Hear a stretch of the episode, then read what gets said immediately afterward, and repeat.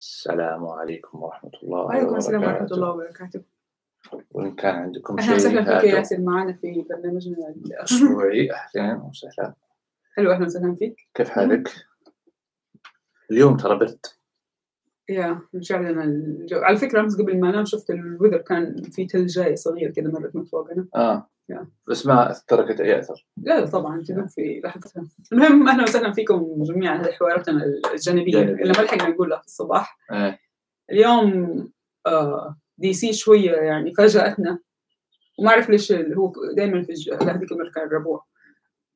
يعني على اللي صار اليوم في ال Capitol Hill. قبل شوي. آه. إيه قبل شوي. الهدم أسهل بكثير من ال- بناء. من البناء. يا سلام. فجاك حكم. جاك ترامب هدم يعني شغل سووه قبله إيه. ومشي إيه. والعنصرية إذا تفشت في مجتمع ما هي بسهوله تطلع يعني صح. ولا بلاش نقول حتى بس العنصرية كل هذه اللي يعني الأفكار الغبية اللي دخلت في رأس الناس مم. فتره ترامب ما هي سهلة الآن تطلع بسهولة مم. فيعني مرحلة ما حتكون سهلة إيه الو- الوضع إيه طبعا أكيد لكن عاد ما ندري إحنا الرجال هذا الآن اللي دخل على ال على ال- على الكونغرس وش قصته بالضبط؟ لأنه ايا كان يعني لو قالوا مختل لو قالوا هم يقولوا ما هو إرهابي الآن لأنه دائما الدهس هذه يشكوا فيها إنها إرهابية.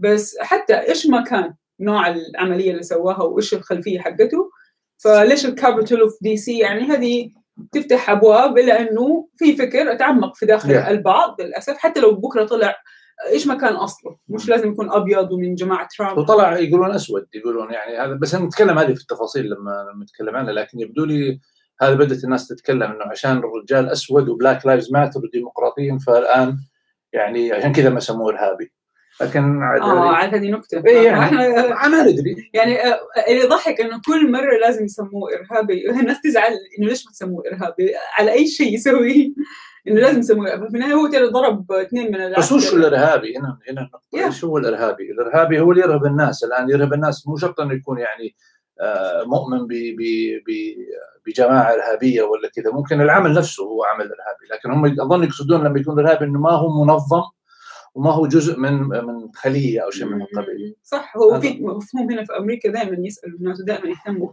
انه الناس تكون عارفة إيش الفرق بين الكرايم الجرائم والإرهاب. أيضا فدائما يهتموا إيش فكرتك أنت عن الإرهاب وايش فكرتك عن الكرايم. أو الجريمة. صح.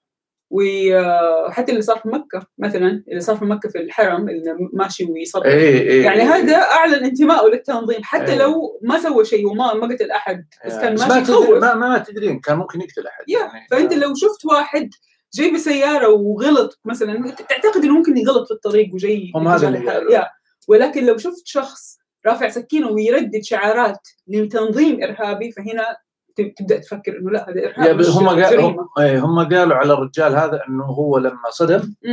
لأنه يقول لك حالة الاصطدام هذه آه، سبقه قبل كذا صار أكثر من يعني من موقف شبيه. ويعني واحد اختلت السيارة ودخل وكذا لكن هو يقول لك بعد ما صدم بالحاجز. نزل وكان. ملوح بسكين فهذا اللي إيه. فهذا هو إنه هو كان يعني لو إنه صادم بالغلط ما صح صح. لكن إيه يعني هو زي ما قلت كله حيبين. كله حيبين إنه هل هو جزء من رينج معين أو جزء من تنظيم أو جزء يعني لسه لسه مو واضح. أتوسل للمولى بعدم مقاطعة الأخت عمودي للأستاذ الفاضل ياسر. طب ليه ما تقول له غسلان؟ إيش معنى تقول أنا عمودي وتقول له غس... آه، ياسر؟ لا والله والله أنا قاطعك. لا والله أنا قاطعها أكثر مما هي تقاطعني لكن عاد آه، هذه مشكلة اللي كلامه كثير. وشكرا اللي يقول إحنا أفضل محتوى سعودي في الشأن الأمريكي. والناس جهزت الشاي يا ياسر نبدأ نخش في. الموضوع. والمقاطعة المستمرة تلحقنا. okay هذا نفس اللي بيقول المقاطعة. أي مقاطعة؟ آه إنه أنا اللي بقاطع. آه إيه. وسوى سموذي سلطة. ومساكين حرس الكونغرس السنة هذه تعبوا كثير اي اي وفي ناس كثير لاحظت إنه كيف ردة الفعل كيف التفاعل هذه المرة بالمقارنة بالست من يناير يعني هذه المرة كانوا مستعدين أكثر وحتى مم. التصريحات والمعلومات خرجت بشكل أسرع سريع. المرة. أنا حقيقة ما أدري صراحة إحنا رحنا فاكرة. مرينا ال- الكونغرس. وشفنا المحيط الكونغرس أنا ما أدري كيف وصل بالسيارة إلى آه، آه، النقطة اللي طبعا الحواجز هذه وقفته يعني لأنه أظن بعد هذا الحاجز مباشرة آه، عندك ال- البهو حق مو البهو يسمونه المنطقة هذه؟ الأمامية المدخل. المدخل. فاحنا لما لما مرينا فاكرة كانت المناطق يعني شبه محاطة ما تقدر ما تقدر تمر بالسيارة في محيط الكونغرس. فما أدري هل هم خلال يمكن الأيام لا هو أنت عارف هو المداخل في أكثر من مدخل. هم جاء يقول لك من الم- المدخل اللي من وسط البلد جاي. يا. فهو في أكثر من مدخل وهو عادي يكون ماشي في شارع وهو جاء على الحاجز ما دخل على المدخل فعليا. بس الحاجز اللي يقصد إنه حاجز يعني آه، آخر خط دفاع. صح. لأنه آه بعد لا مو آخر أول خط دفاع. لا يعني ما أدري ما هنا النقطة حسب مم. الصور أوكي. إنه الحاجز هذا وراه على طول الساحة حقت الكونغرس. فيعني إيش حيكون في حاجز آخر؟ المفروض الحواجز اللي شفناها بعدين في فيديوهات رفعوها في وسط الشارع. مم. هذه في الشوارع العامة المحيطة. مم. يعني تتكلمي أنت عن عن مو الخط الاخير المحيط لا ورا. لا بس أنا أعتقد انهم هم شوي خففوا الفترة الأخيرة. هو هذا. يعني وإحنا في واشنطن أصلا في آه، موسم شجر الكرز دحين رحنا أنا وياسر من كم يوم وما قدرنا ندخل يعني من كثر ما الطرق كانت شبه مقفلة والناس يعني حج حج فوق ما تتخيل الناس كيف كانت برا. ومشينا يعني تركنا الموضوع لما شفنا الزحمة. ف يعني هم فاتحين بعض الأماكن عشان السياح هذه الفترة وحاطين هذه الحواجز الأمنية. فهو يعني مهما حاول ما كان حيقدر يوصل لأكثر من كذا لأنه الحواجز شفتها كيف؟ يعني صبات كبيرة و... إحنا لما رحنا السنة اللي فاتت أو اللي قبلها آه، لما رحنا برضو نفس ال- نشوف ال cherry blossom فاكر ما كان كان في زحمة بس لقينا مواقف. إحنا المرة هذه ما لقينا اي مواقف. اي اي yeah yeah لأنه أعتقد الناس مع كوفيد انحبست كثير وهذه فرصتهم انهم بس سؤال. بسالك إحنا لما رحنا السنة اللي فاتت ولا قبل كوفيد كانت؟ لا قبل. قبل ها؟ سنة كوفيد السنة اللي ما فاتت. طلعنا إيه، كان إحنا في عزة أصلا. يعني ما طلعنا من البيت أصلا يا. أنا قاعدة أتفرج على الشجر هنا في الحي. يا. إحنا عندنا في الحارة في بيت من البيوت ما شاء الله عليه محاط من يا. من جهتين كله بشجر. بس أعتقد إنه هذا زرعوه في يوم أو كذا لأنه يا. هذه شجرة نادرة أيوه بس هذه لها زمان. لها زمان يا. أنا ما أعرف إذا أنتم عارفين أصلا شجر الكرز أو لا بس هو حاجة cherry blossom مشهور جدا في واشنطن دي سي. الناس تيجي مخصوص آه، في المواسم ال- يعني أكثر موسم سياحي في واشنطن في العاصمة. الناس تجي له من كل مكان. والشجرة هذه أصلا آه، أهداها آه، أهدتها اليابان لأمريكا. ومنها يعني صار موسم وصار يعني تخيلوا غرسة كيف غيرت وأدخلت حتى ذرة المال المال على البلد حول المعالم الرئيسية في واشنطن دائما تشوف الشجر محيط بهذه المعالم. فيعني عشان كذا إحنا بنتكلم في الموضوع بس أنا قلت يمكن في بع- البعض ما يكون عارف هو موسمه آه، أعتقد أسبوع معين اللي آه، تزهر الشجرة. يا. باقي السنة هي تبقى عادية يعني شجرة عادية خضراء. لكن تزهر تط- تطلع هذه الأوراق ال- البيضاء مم. اللي تشوفها في زي ما قالت ميسة في كل محيط منطقة المعالم يا ومنظر رائع يعني أتذكر إحنا نشوف إحنا في السيارة ماشيين من فوق تشوف كذا يعني عشرات. ربما مئات هي يا- من. ال- من الأشجار فكانت عاملة أجواء جميلة يعني نعم نعم. طيب نكمل كده على السريع بس التعليقات إنه أوكي مساكين حرس الكونغرس آه يقول بالعكس الحوار التفاعلي بين يساوي ياسر جميل شكرا سعيد ولا تنسوا اللايكات يا جماعة شكرا. الله يخليك الله الأخ سعيد معنا على الخط. أيوه ممتاز. آه وبعدين آه معجب تحليلاتكم وعندي سؤال من ثلاث محاور. متى تنتهي حرب اليمن؟ هل تستطيع السعودية إعادة آه العراق؟ يمكن إعادة إعمار أقصد أو إعادة العراق إلى الحضن العربي بعيدا عن آه إيران وما هو مستقبل القضية الفلسطينية؟ ثلاثة مواضيع. آه نهاية الح- حرب اليمن قد خضنا فيها كثير في حلقة من الحلقات يمكن قبل ثلاثة أسابيع وإعادة العراق إلى الحضن العربي هل تستطيع؟ يعني ممكن بال- كذا بشكل سريع يعني مهم. يعني بالنسبة لليمن آه، بشكل سريع برضو ممكن يعني تنتهي الحرب أعتقد لما توصل يعني يوصل هناك اتفاق بين آه، أو أو أو يعني اتفاق خلينا نقول بين السعودية ويم و- وإيران على حالة من من يعني فك الاشت- الاشتباك بهذه المنطقة. آه، وطبعا لابد هذا إنه يعني يحتم التزام إيران إنها تتوقف. وربما هذه واحدة من المعضلات الرئيسية اللي تجعل الحرب لها زالت حالة كر وفر فأتصور تنتهي لما الإيرانيين يعني يقرروا إنه يشيلون يدهم من التدخل في في في في اليمن بشكل رئيسي. بالنسبة للعراق أنا أعتقد في مجهودات الآن صايرة. يعني تحاول وهذا ما هو أمر جديد. يعني أنا أتذكر يمكن قبل 11 قبل 11 سنه يمكن سئلت السؤال هذا في وقت ما كنا في الإمارات. وكان كلام وقته كله إنه متى تعود الحضن العربي متى يعني فالمسألة لا زالت لها سنوات طويلة. أنا أتصور إنه يعني العراق وضعها صعب جدا السبب بسيط لأن أغلبية شيعية في في والإيرانيين قدهم اوريدي تغلغلوا بعد 2003 للأسف بوقت. إحنا العرب تخلينا عن العراق. الإيرانيين يعني تمددوا بشكل قوي والآن صاروا مرة يعني جذورهم مرة. لكن الفكرة ربما هي أنه على الأقل العراق تعرف أنه امتدادها الحقيقي هي هو الدول العربية. فيعني صعب ان نقول متى لكن أتصور أنه الجهد العربي الآن يحاول قدر المستطاع أن يعيدها. إما بالإغراءات إما بالتر يعني أمور كثيرة ممكن قاعد تصير. السؤال الثالث كان عن آه القضية الفلسطينية.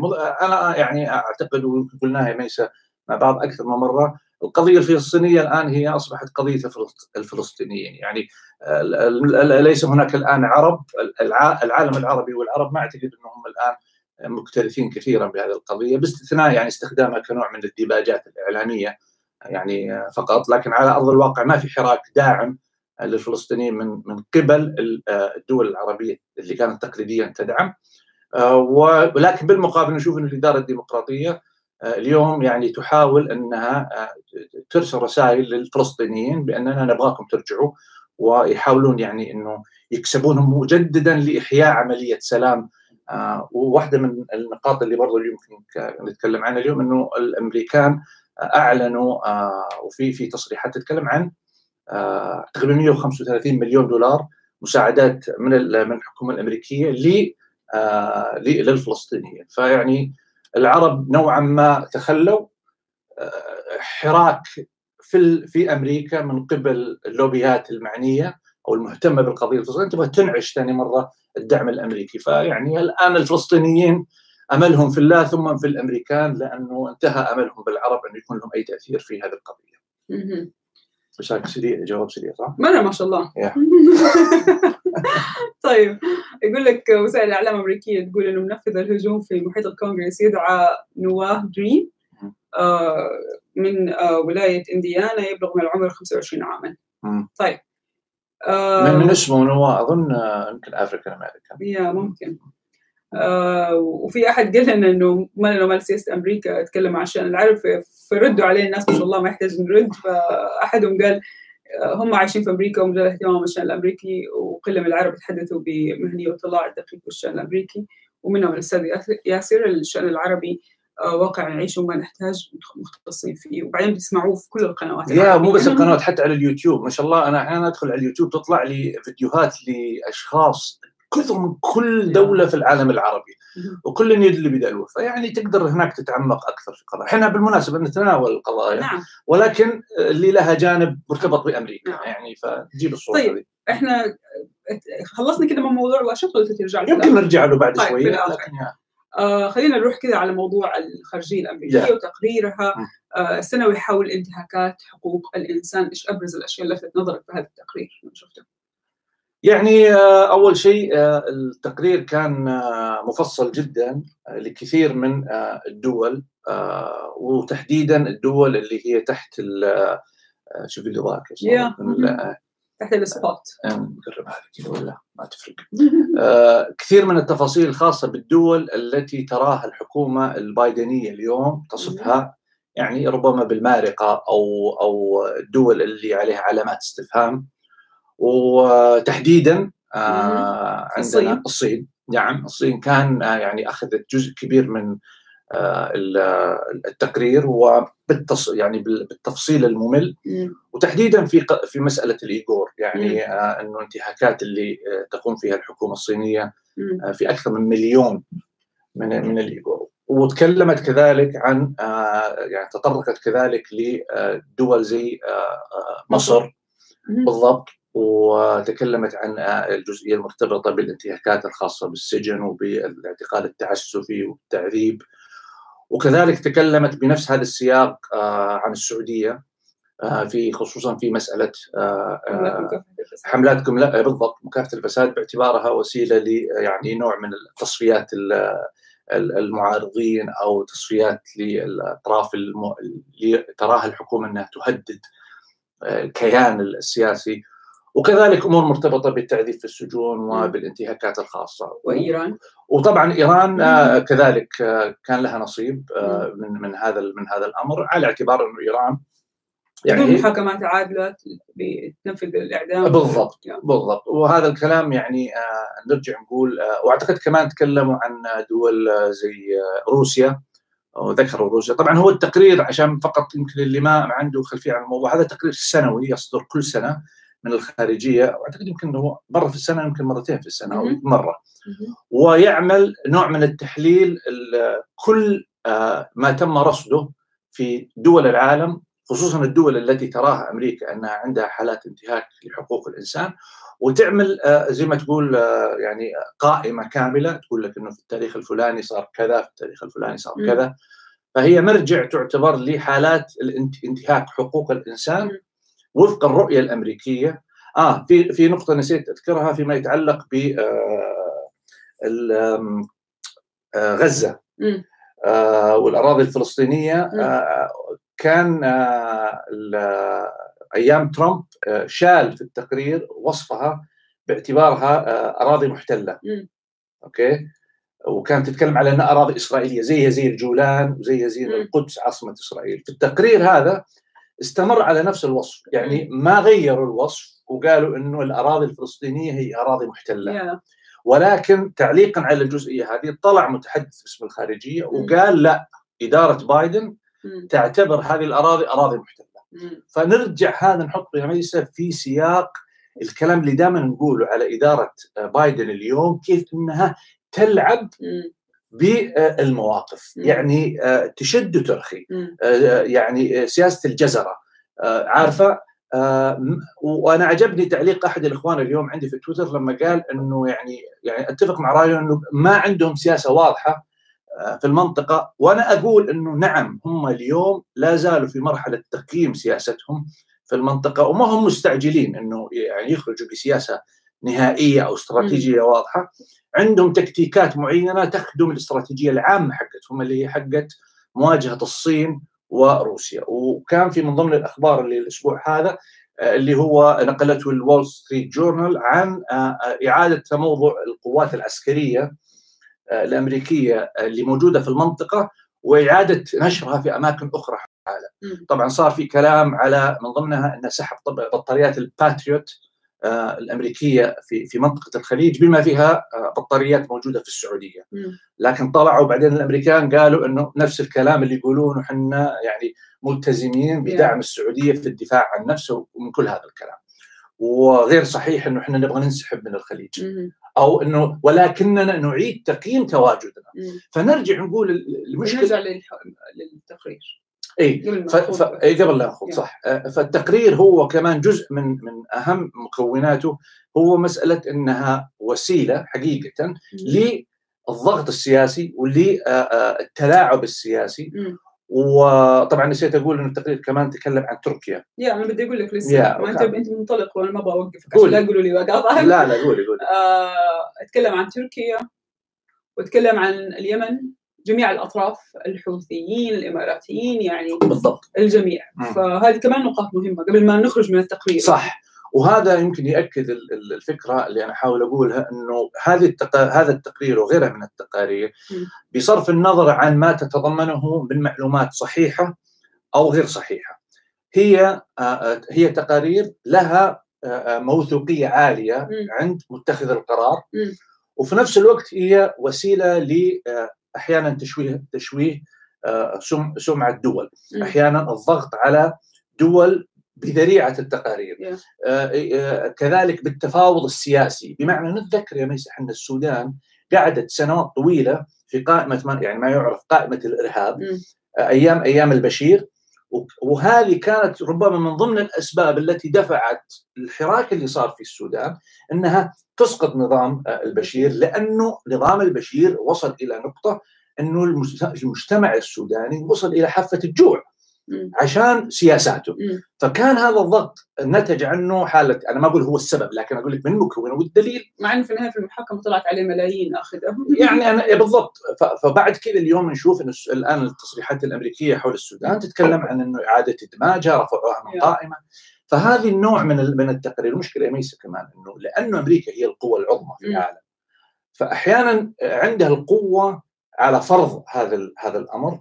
على الأقل من ناحية إعلامية ومن ناحية سياسية ومن ناحية التشويه. وما تقوله أمريكا بصرف النظر عن ما يعني نقوله نحن في العالم العربي. سلامتهم خليهم يشوفون حقوق الإنسان عندهم كل هذا الكلام ليس له قيمة فعلية من ناحية السياسات لأنك أنت غير قادر على أنك تفرض سياساتك أنت تجاه أمريكا. أنت فقط تقدر تتعامل مع السياسات وفق الرؤية الأمريكية تجاهك، يعني لو الأمريكان رضوا عليك رضيت. لو زعلوا عليك ما عندك حل إلا إنك أما ترضخ أو تزعل عليهم. so مو أنت البادي في إنك أنت تحدد سياستك مع الأمريكان، الأمريكان عارفين هذا الأمر هذا، وهذا التقرير أحد الوسائل اللي من خلاله ترسل رسائل للدول ترى إحنا نراكم بهذه الطريقة وسنعاملكم بهذه الطريقة وسنلوي ذراعكم بناء على هذه الطريقة. وسنراقب أدائكم بناء على هذه الطريقة. طب ياسر عشان نكون دائما في محامي الشيطان نعم أنا أعرف إنه هذه الصورة مأخوذة على أمريكا إنهم هم يعني بيقودوا العالم بهذه الطريقة. مم. ولكن ليش ما يكون آه، محاولاتهم هذه المرة جادة في موضوع آه، ملف حقوق الإنسان؟ آه، حتى الأشياء اللي بيطلبوها ما بيطلبوها بالشكل اللي كانوا يطلبوها زمان. يعني ما تكون تشكل ضغط لوصول البشير لهذه المرحلة أو يعني تشكل ضغط عشان يتح- تتحسن اداء الدول يتحسن عشان نعرف نتعامل مع بعض أنا دائما أشوف يعني وأحلل وأقرأ السياسة الأمريكية بالنتيجة آه، والفائدة التي ستجنيها أمريكا من أي سياسة مم. أوكي آه ما أنظر للمساله من منطلق إنه أمريكا هي الدولة وكأنها أب الأسرة الذي صح، يريد صح. أن العائلة تكون متكاتفة 100% ولكن هل هذا يعني بالضرورة أنها ما عندها أي أخلاق أو ما عندها أي. مبادئ. لا. لكن المبادئ عندما تخدم المصالح. فهي مب... فهي تكون وسيلة قوية جدا. والدليل على ذلك يا ميسا خليني أقول لك حاجة. أنه عمليات انتهاك اللي بيتكلموا عنها في العالم العربي وغيرها ما هي جديدة. الانتهاك وال... لا. بس معلش اتطورت في الأربع سنين ما اختلف ما, ما اختلف ما اختلف أقصد لو هي وسيلة تستخدم للضغط على الدول مم. كان استخدمت على دول واستخدمت على دول يعني أجيب لك مثال بسيط. الـ death الـ death penalty. أو آه، اللي هو عقوبة الإعدام مم. عقوبة الإعدام كانت واحدة من القضايا اللي كانت كانوا الأمريكان في السبعينات ماسكينها على السعودية أيام الملك فيصل. okay. okay؟ لاعتبارات نعرف موقف. الملك فيصل. فوقتها هذه كانت القضية. الإعدامات الإعدامات الإعدامات. الاعدام so إحنا اللي بنقوله طيب إنه القصد من أنا اللي بقول إنه لما يكون عندهم موقف معين من سياسة دولة معينة.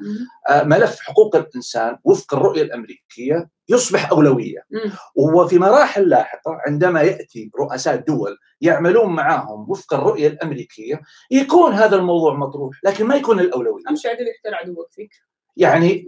لا لا مو مو أمشي عدل هو قاعد هو يقوم بعمليات آه، اعتقالات وتعسف ولكنه ماشي مع أمريكا على كيفها. يعني أمريكا ما زعلانه عليه. سو هي مش مش القضية قضيه إنه إنه إنه إنه آه، هذول مثلا ما عملوا أعمال مخلة بحقوق الإنسان. عملوا. وعشان كذا يقول ما هي جديدة. لكن اللي يفرق أحيانا طريقة تعامل قائد هذه الدولة. مع السياسة الأمريكية. ما دام أنت ساكت ومعانا على الخط وتسوي اللي إحنا نبغاه بنكلمك عن ذا الموضوع عشان الإعلام وكذا بس ما نبغى ضاغطين عليك. لكن لما تجي أنت تبغى تعمل فيها إنك أنت أبو العريف وأنت صاحب القرار لا إحنا نمسكك من هذه الزاوية ومن زوايا أخرى لأنه الضغط عليك. بكرة تسمع الكلام وتصير معنا تدريجيا حننسى الموضوع. أنا هذا اللي أنا أقصد إنه هل في مثال معاكس؟ مثلا دولة آه، صديقة لامريكا أو أمريكا الان ساكتة وما بتقول عنها أو ما تكلمت في التاريخ أصلا عنها ولا جابت سيرتها بس هي عندها انتهاكات كثير. غير إسرائيل. كثير كثير كثير. الدول العربيه كثير من الدول العربيه نظام النظام دول صديقة مش دول. نعم. زي إيران. ايران ما هي صديقة. أيوه ما نبغى دول صديقة لا لامريكا مصر مصر أيام حسني مبارك ما كان في اعتقالات مم. تعسفيه السعودية كان في اعتقالات سياسية. مم. دول الخليج كلها كان فيها بس كان اعتقالات. في دائما ضغط. ما كان في ضغط ما كان. في ضغط.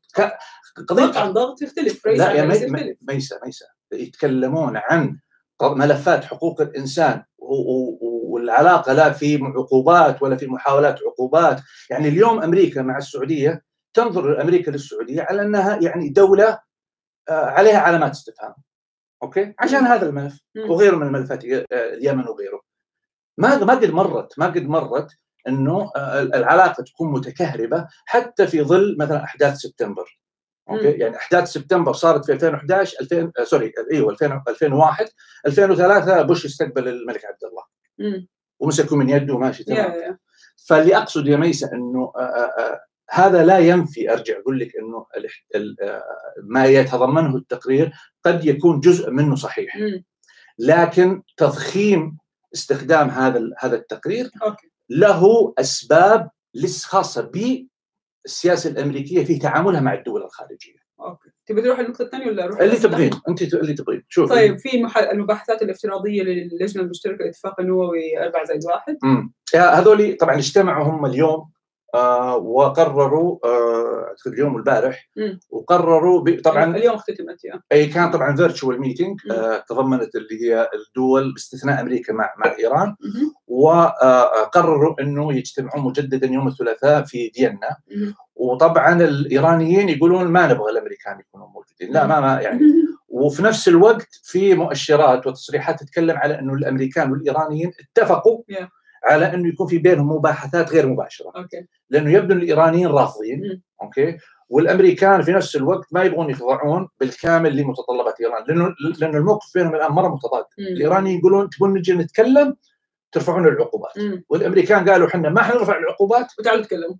آه، إيوه خلينا نتكلم عشان نرفع العقوبات. Yeah. لكن كثير من الت- التصريحات اللي قاعدين نسمعها اليوم حقيقة هي كلها تصريحات إعلامية تتكلم على إنه آه، الأمريكان أقرب إلى قبول يعني إنهم يعيدوا آه، آه، الاتفاق صيغته أو إعادة الاتفاق كما هو. آه، ولكن آه، بي بي يعني زي اللي زي كانوا الأمريكان هم اللي يقولون طيب طيب okay خلاص إيش تبون؟ عودة متبادلة يعني اي بس إنه قاعدين يخضعون بمعنى okay. إنه الامريكان قاعدين يعني الان نوعا ما يشوفون إيش اخرتها مع مم. ال- الإيرانيين وطبعا هذا ما هو نتيجة ضغط الإيرانيين فقط مم. نتيجة إنه الأوروبيين أنفسهم بيحاولوا يقنعوا الأمريكان إنه لا تكونوا عنيدين يا- زيادة آه تعالوا ادخلوا.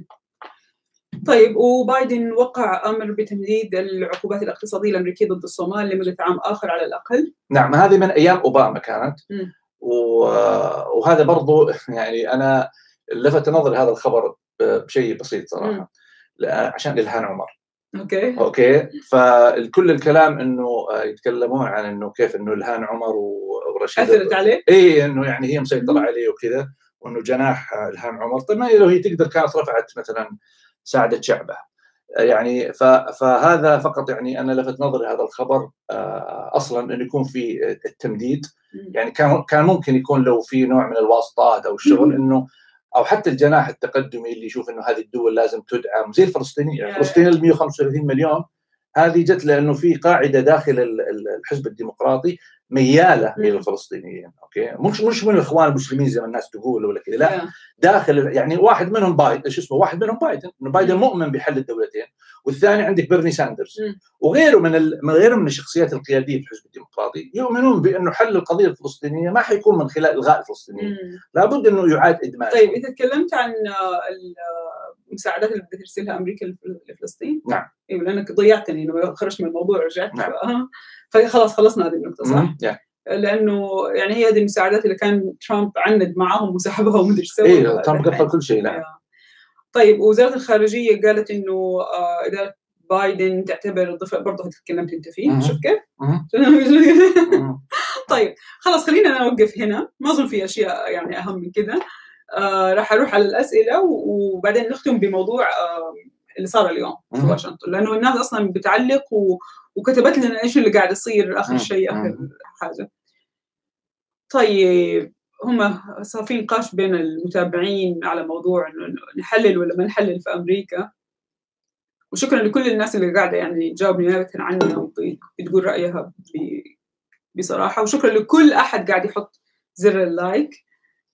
آه وكثير ناس بتثني على استقلاليتك في الطرح وفي في التحليل. شكرا. آه،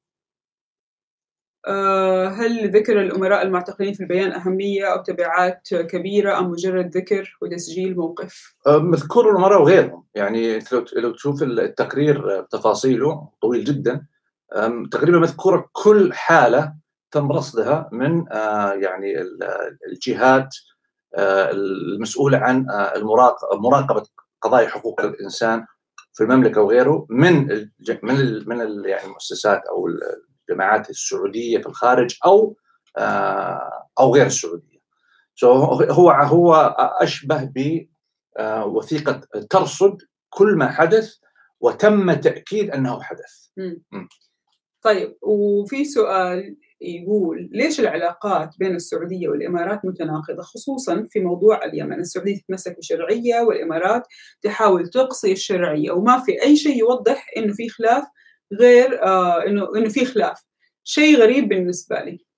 طبعا هم في الأساس لما دخلوا اليمن يعني كان وصححني اذا أنا غلطان كان من الأساس إنه الإمارات راحت باتجاه والسعودية راحت باتجاه بس إحنا كلنا مظله التحالف والكلام ده كله.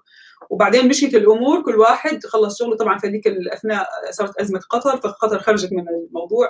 فاستمرت السعودية مع موضوع إحنا عندنا يمن شمالي ويمن جنوبي. الشمالي هنا والجنوبي هنا الجنوبي أكثر على الإمارات والشمالي على السعودية. ف فاستمرت اللعبة بهذا الشكل. وهذه النتائج اللي الآن إحنا وصلنا لها إنه في النهاية صارت عدن وقصر المعاشيق والدنيا كلها قاعدة تخبص هناك. يا يعني هو أنا أتصور إنه أهداف الدولتين من من من من حرب التحالف يعني كانت في البداية المعلن منها إنها دعم الشرعية. ولكن مع الوقت بدأت تتضح إنه ربما الإمارات لها أجندة إضافية في دخولها لهذه لهذه الحرب وهو إنها السيطرة على الممرات المائية وعلى اليمن الجنوبي وربما ال ال يعني بعض المحللين يتكلمون حتى هنا في بعض المحللين معني المتخصصين مثلا في قضيه في موضوع عمان. أنا سألت واحد متخصص. م. كانت وجهة نظره تتكلم على إنه يعني قد يكون واحدة من الأسباب هي إنه عمان تاريخيا تعتبر تهديد للإمارات أو كانت امتداد للإمارات.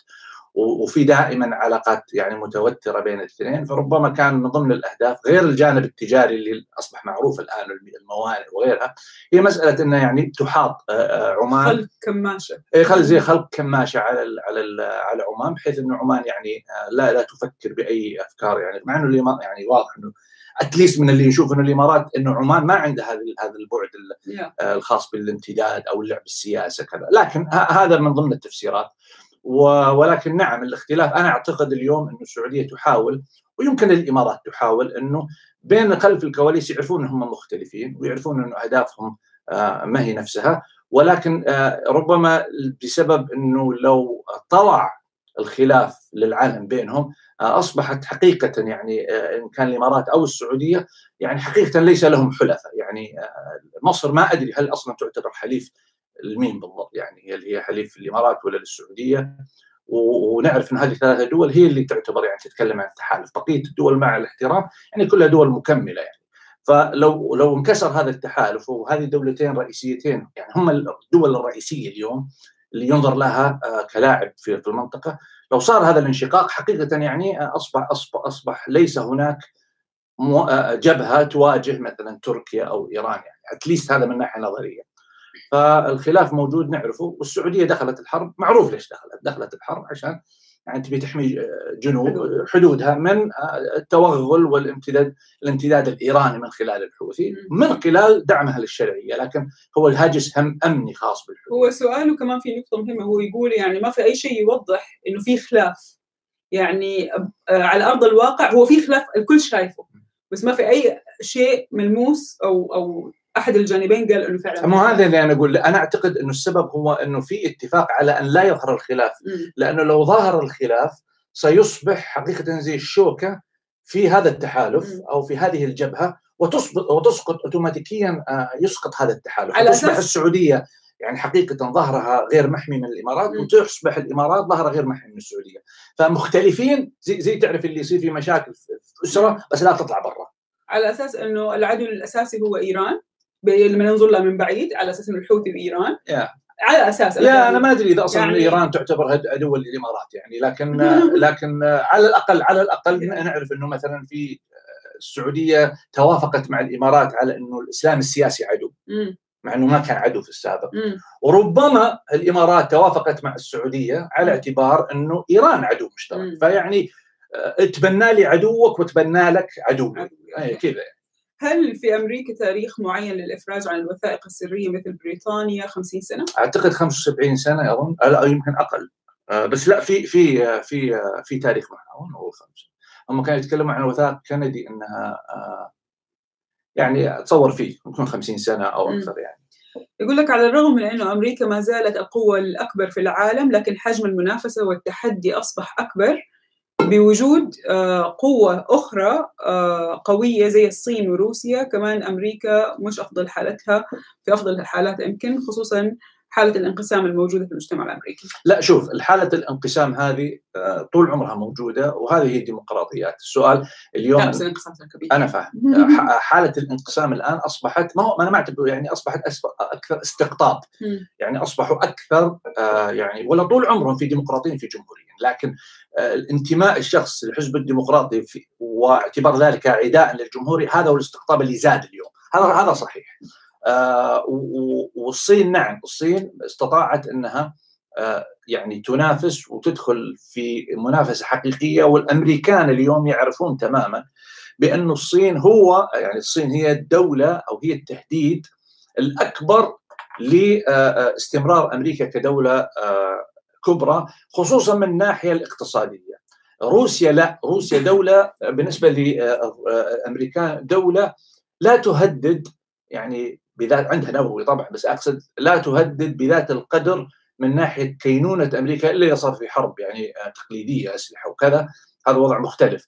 لكن مشكلة روسيا أنها دولة تستخدم كثير من الأعمال خارج إطار المجتمع الدولي تمرير أجندتها على المدى البعيد. آه، يعني الصين يحتلون العالم بالاقتصاد. آه، الروس يحتلون العالم وتحديدا مناطق نفوذ أمريكا زيها زي الصين ولكن من خلال العمل العسكري من خلال دعم الجماعات. وشفنا اليوم كنا نتكلم يا ميس الصباح على موضوع أوكرانيا. آه، إيش قاعد يصير في أوكرانيا؟ ونعرف إحنا 2014 الروس احتلوا جزيرة القرم. وأنا أنا قد زرت جزيرة القرم في أوكرانيا في في نهاية التسعينات لما كانت تحت آه، أوكرانيا إيش؟ إيه وقتها طبعا هي كانت آه، أوكرانيا طبعا آه، تاريخيا جزيره القرم مهمة لأنها صايرة شبه جزيرة في وسط البحر الأسود يعني حتى موقعها استراتيجي. اليوم في أوكرانيا في هذه الإشكالية اللي صايرة يعني مناوشات على الحدود الشرقية انفصاليين اوكران يبغون يكونوا جزء من روسيا.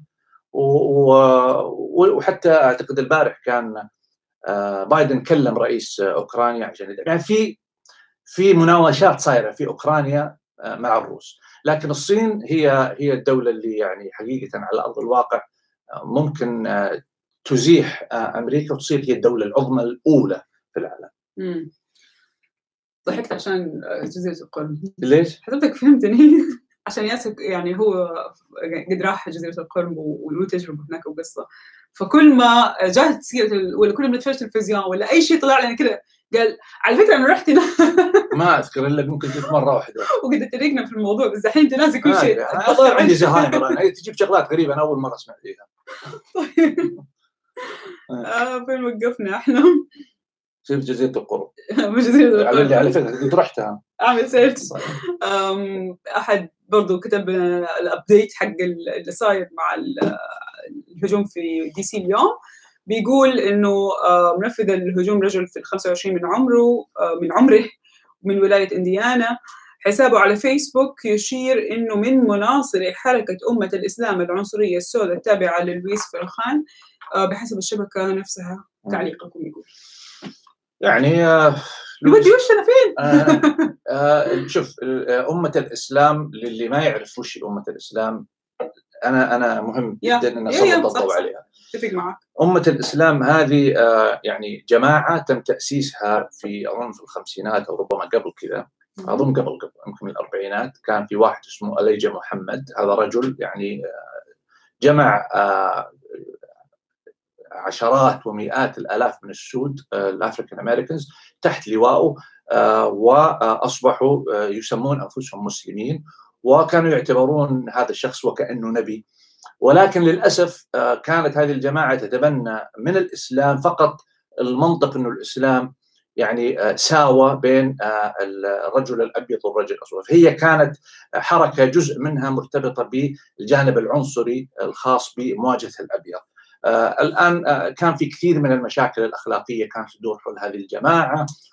وطبعا من أشهر أشخاص من يعني ساعد على هذه الجماعة Nation of Islam إنها تصبح يعني معروفة. كان مالكوم إكس. شخصية مالكوم إكس معروف من أهم الشخصيات يعني في الحقوق المدنية الأمريكية مسلم وطبعا القصة طويلة. ولكنه هو انفصل عن الجماعة وقال ما تدعو له الجماعة ليس الإسلام. الذي تعلمته عندما رحت إلى مكة. وطبعا الملك فيصل كان التقى التقى فيه لما راح. ورجع الرجال من مكة يعني لنظرة أقرب إلى فهم الإسلام الصحيح. وهذه الجماعة قوية جدا وكبيرة جدا ولكنها أقرب إلى الطائفة. أنا يعني هي جماعة أقرب إلى الطائفة. في كثير من الأفكار الشاذة خلينا نقول. حاليا الزعيم حقهم اللي هو اليجم اسمه هذا لويس فرخان. وهو رجل يعني صاحب خطاب يعني ثوري جدا يعني قوي. ونزعته فيها كثير من الانتي سيميتزم أو يعني كان في خطابات كثيرة ضد اليهود.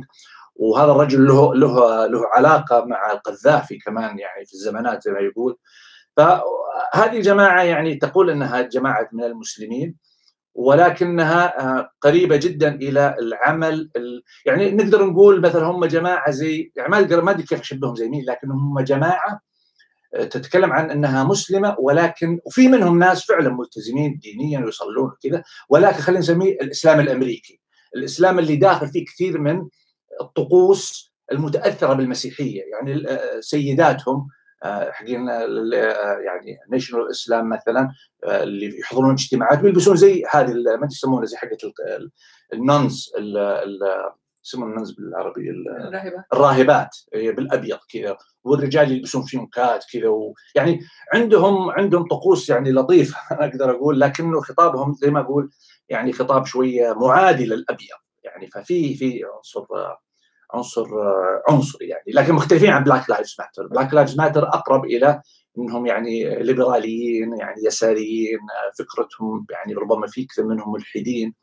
هذول لا هذول خطاب شوية يعني ولهم وللأسف أو أو بالدقه ما هو معروف عنه ب هي جماعة عنفية. يعني ما في قصص يعني في اتهامات إنهم قتلوا مالكوم إكس مثلا أكيد في لكن ما هي جماعة معروف عنها إنها تقوم بأعمال عنفية زي العمل.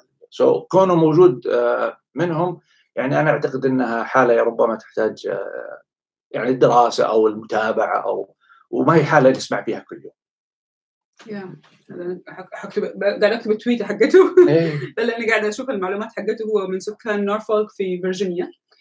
وعلى سيرة مالكوم إكس وكذا فهو كان مسمي ال account حقه في فيسبوك نوح إكس. Okay. ف... وعلى فكرة مالكوم إكس هذه أعتقد هو كان اسمه الحقيقي مالكوم مالكوم ليتل أظن اسم عائلته لكن مالكوم إكس اشتهر ليش؟ ال X هذه زي ميسا. ما أنت بتتكلم عن ما يطلع كمان لها تصنيف. لا لا لا. مالكوم إكس هو كان يقول إنه ال X هذه ترمز لأنه بما إني أنا لأن أنا بس عشان قال زي ميسا عشان أنا حسابي على تويتر ميسا إكس. فأيوة. فايه فهو كان يقول إنه إحنا ك African American نقلنا من إفريقيا قبل عقود يعني قبل مئات السنوات وأعطينا اسم سيدنا اللي هو ليتل اللي هو في حالته هو مثلا أظن أظن إذا ماني غلطان كان اسمه مايكل ليتل. المهم فيقول أنا ما مو هذا اسمي الحقيقي أنا ما أعرف وش اسمي الحقيقي اسم أجدادي إيش عائلتهم ما أدري. فلذلك استبدلها بال X اللي هو يعني رمزا لل يعني اللا ادريه أنا أنا حطيت ال X لأنه عاجبك الإكس. إكس أو. أقدر أحط Z أقدر أحط أي شيء. بس أنا أنا كان حسابي في تويتر ترى ميساء العمود يعني. إيه. وحسيت في يوم إنه مرة طويل. وبعدين كذا يعني من جت نوبة عنصرية في تويتر في فترة من الفترات. في البدايات في 2010 ولا 2011 و2011 إتذكر. وقررت إنه أحول ميساء إكس بسبب إنه يا أحد يدخل يقول لي آه أنت العامودي ولا العامودي طب أنت من أي عامودي طب العامودي بالألف ولا بدون الألف؟ فانا حسيت إنه oh my God ليش أنا داخلة في هذه الأفلام كلها؟ وحتى في أحد في الإعلام مرة نصحني من زملائي المذيعين قال لي أو مو نصحني كان بيتناقش معي وقال لي أحسن شيء إنه الإنسان ما يطلع باسمه ولقبه في الإعلام لأنه حي حيصير يعني تقييمه على أساس من اي قبيلة ولا إيش أيوة إيش وضعه ولا. ونعرف إحنا تماما إنه في ناس كثير في حياتنا نشوفهم يعني يجيك يقول لك آه الغسلان وتتغير المعاملة بسبب إنك الغسلان. طب يعني ما تعرف تتعامل معي كإنسان ما تعرف تتعامل معي بفكري بعقلي. فأنا يعني هذه بالنسبة لي إنه خلاص أنا أنا ميسة. يا بعدين مع. الوقت في النهايه طلع آه، س- صارت الخاصيه انك تكتب الاسم مع إيه، إيه، إيه. في النهاية كتبت ميساء العودي في الحالات. طيب. نكمل. so في البداية كنت أقول okay. في أحد بيقول في البداية كان يقول كلامك آه، يقول الدكتور ياسر هو ياسر مو دكتور بس شكرا إنك شكلي دكتور. شكرا هذا ال title. يقول إنه كان يقول إنه كلامك مبالغ لكن الآن يصدق كل كلمة تقولها لأنه تحليلك الآن قاعد يصير. ويحتمل الخطأ ويحتمل الصح لكن دائما نعم. صحيح. و آه، انكم تحولوا البث هو يقول آه إنه في أحد كان بيسأل إذا نحول البث لبودكاست وأنا قلت له إنه إحنا نعم، بنسوي هذا عندي- الشيء بس عندي. يمكن ياسر نسي آخر حلقة ف... يا اظن نسيت آخر يا لكن الباقي يعني حتلاقي كل الحلقات موجودة تقريبا عدا يمكن آخر حلقة تفضل ياسر تكلم لا هو دائما يعني هذا الماوس يودي ف مم. وبعدين في أحد يقول كمان لو ممكن على تطبيق ساوند كلاود أنت والله طيب. كنت حاط ساوند كلاود آه، في الأول آه، ترى من كثرة من كثرة السوشيال ميديا وهذه المنصات وال- والتطبيقات صراحة يعني آه، صرت أحيانا أضيع. يعني نطلع مثلا من البث عشان كذا مثلا نسيت طلعنا. من البث مثلا. وما سويت آه إيه طلعت من البث. لا يعني إيه طلعت من البث ورحت بعدين طلعنا خلصنا رحنا انشغلنا في شيء ذاك اليوم. وكل يوم بو- هذا بكرة. السبب أصلا. اي آه، أنت بالسبب أقول وبرجع مثلا أنا أشتغل في المكتب مثلا فبس أنسى. والله أنا مبسوط في التغطيه طيب ياسر السؤال ما كان يحتاج هذا الجواب خلينا نروح على اللي بعده. أنا بس يعني اديتك بس ثواني. سكتني يعني. طيب. أديتك ثواني عشان بس طيب، اعدل طيب، الصفحة طيب، عندي. ما- أنت ما شاء الله انطلقت ماشي ماشي. بعدين اللي قال لنا إنه أنا قاطع ياسر على فكرة على فكرة الحلقة اللي فاتت ياسر اللي قاطعني وأنا حتى وقفت ما تكلمت عشان هو قاطع. ما كملت الفكرة راحت الفكرة. آه، طيب معهد كارنيجي للسلام هل هو مؤسسة فدراليه أمريكية؟ وما هو العمل الذي يقوم به؟ لا هذه هذا ثينك تانك يعني آه، اللي اسسوا آه، ورث شخص اسمه حاجة كارنيج نسيت اسمه الأول وهو endowment يعني آه، يعني زي ما تقول آه، آه، زي زي زي زي آه،